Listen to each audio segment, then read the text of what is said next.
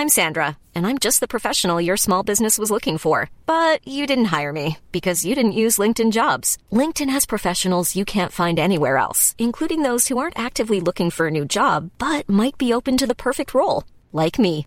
In a given month, over 70% of LinkedIn users don't visit other leading job sites. So if you're not looking on LinkedIn, you'll miss out on great candidates like Sandra. Start hiring professionals like a professional. Post your free job on linkedin.com/people today.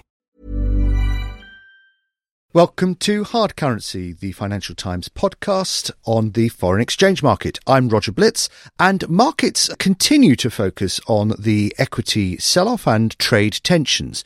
And in that risk off scenario, the one place you'd expect to feel vulnerable from that is emerging markets. Well, with me to discuss what's been happening in emerging markets is Wieke Groenenberg, the head of EM research for SAMEA and APAC at BNP Paribas. Wieke, let's just look at where emerging markets were at the start of the year. What was market sentiment about emerging markets in general? Emerging market sentiment at the beginning of the year was positive. Last year, we had a spectacular performance in emerging markets. Mm. Equities were up in EM over 30% in dollar terms. Bond performance was also very solid in local terms, around 9%. Currencies were up 6%. And all of that strong performance was happening because of the global growth backdrop, yes. which was very solid. And that was particularly helpful for sentiment in emerging markets. So as we came into this year, the expectation was that EM would be doing again reasonably yes. well this year um, because global growth was expected to be still solid. And the, but, and the one thing that EM really loves is a weak dollar, and by goodness, we had a weak dollar in January, didn't we? Yes. So um, that's a, that's where we came into the year, but but now we're having some uh, risk off uh, attention. Um, has that sentiment towards emerging markets held? We've had the equity sell offs in uh, February. We're getting a bit of tech tensions at the moment, and now we're getting trade tensions as well. So, are investors feeling a little bit nervous about emerging markets?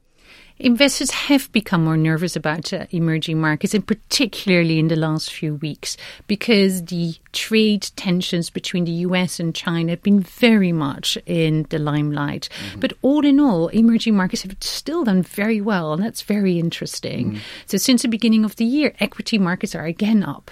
Currencies are again stronger. Bond markets have also appreciated mm-hmm. because, on the whole, the growth outlook has still been supportive. But in the last few weeks, you're very right. Investors have become more nervous. Okay, so it's a fluid situation. Investors need to think of the possible scenarios. So, what if we're entering into more of the worst case scenario, particularly when it comes to trade tensions.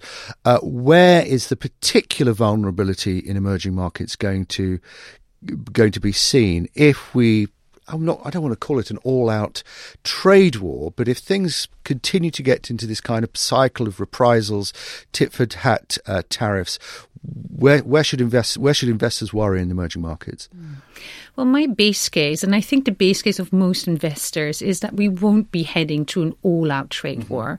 We have indeed seen uh, a lot of uh, noises in the US and China with retaliatory tit for tat actions, but so far, um, the measures, uh, there's still scope for negotiations. And we feel that these are tensions, but won't lead into an all out trade war. However, if we were to see a trade war, some countries are going to be more affected than others.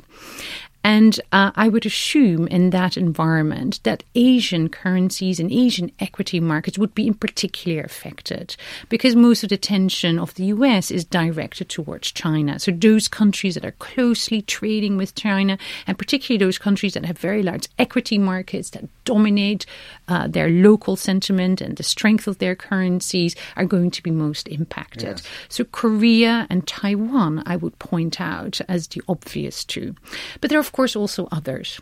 Because if you have really a global trade war, which again, we don't see as our mm. base case, but if we were to have that, it would shave off global economic growth. In fact, we did some calculations where we found that a 10% increase in global tariffs would knock off about 2.5% from global right. growth. And that would be particularly problematic, of course, also for the EM countries that export commodities. Yes. And there are quite a few of those. Okay.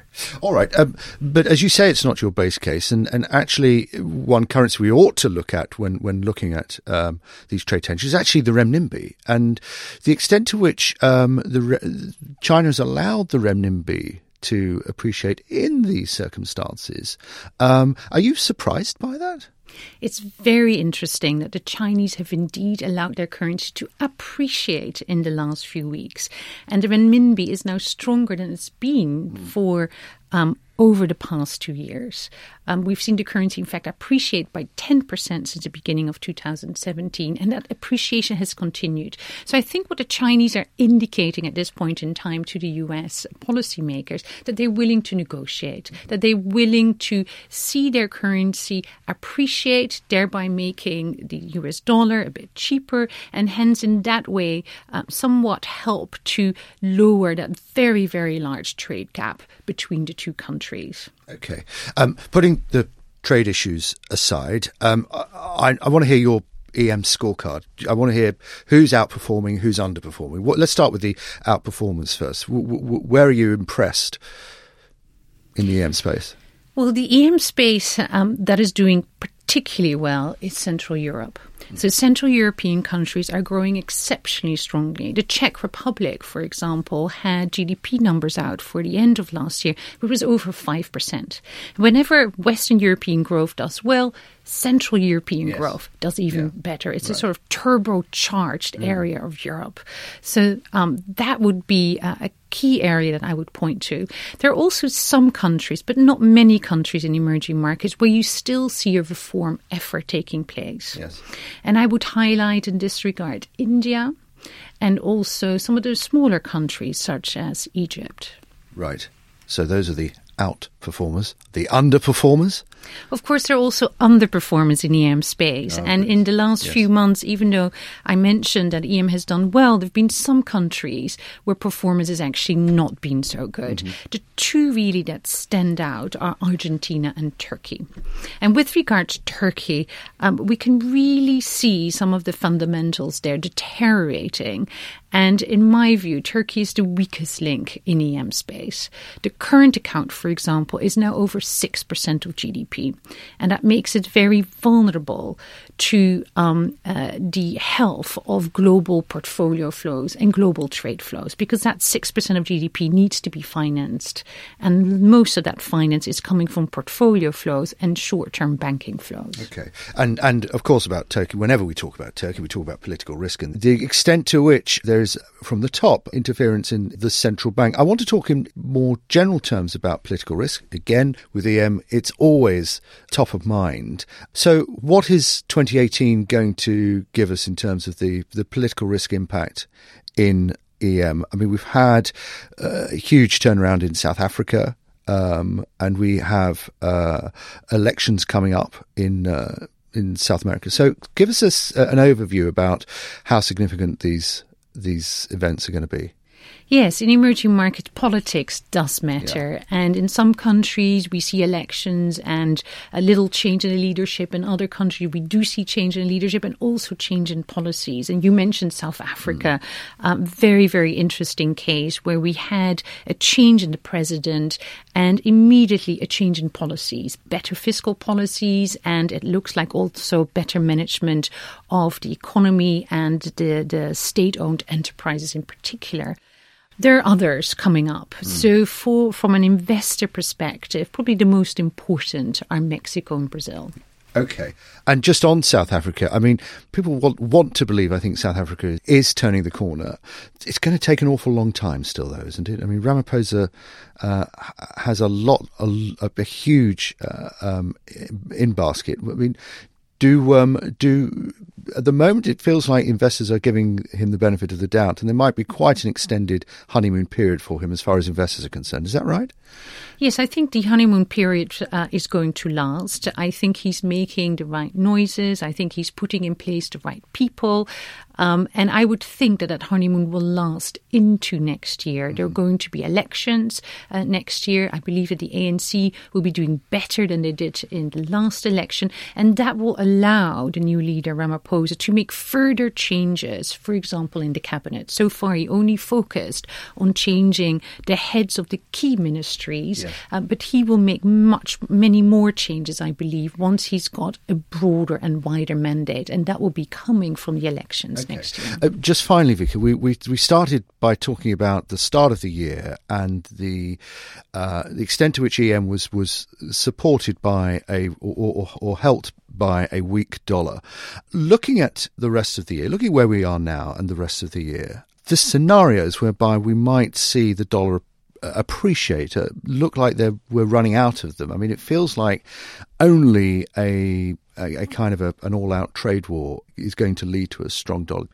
To what extent do you think that EM investors can actually relax about uh, the dollar, notwithstanding what might happen on the trade front, and actually assume that the dollar is going to continue to, at at at, at worst, probably stay on, on par with where it is now?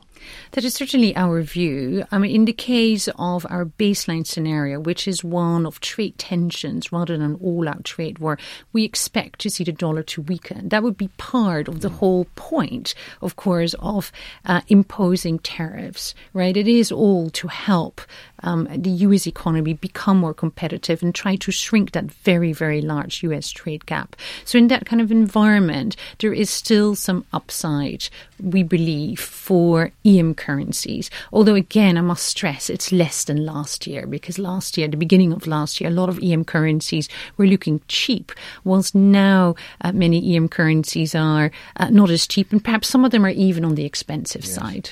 It's very calm out there in the markets, isn't it? Do you agree? Well, investors are nervous and they are looking at the uh, trade issues in a lot of detail. So I do expect to see continued periods of uh, sort of nervous tension. Okay, my thanks to Wieke Groenenberg of BNP Paribas. Next week, we will look at how the markets have responded to Friday's US payrolls data. Until then, please keep following markets on ft.com forward slash markets. And until next week, it's goodbye.